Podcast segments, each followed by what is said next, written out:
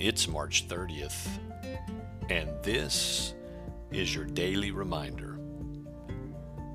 God says, When you pass through the waters, I will be with you, and through the rivers, they will not overflow you.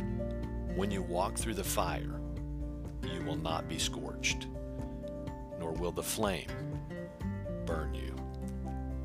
Father, I pray for everyone listening today. Help us to remember that whatever we are going through today, we are not going through it alone. Thank you that you have promised that you will walk with us through the waters, the rivers, the fire.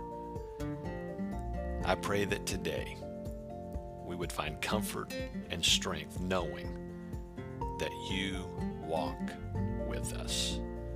In Jesus' name, amen.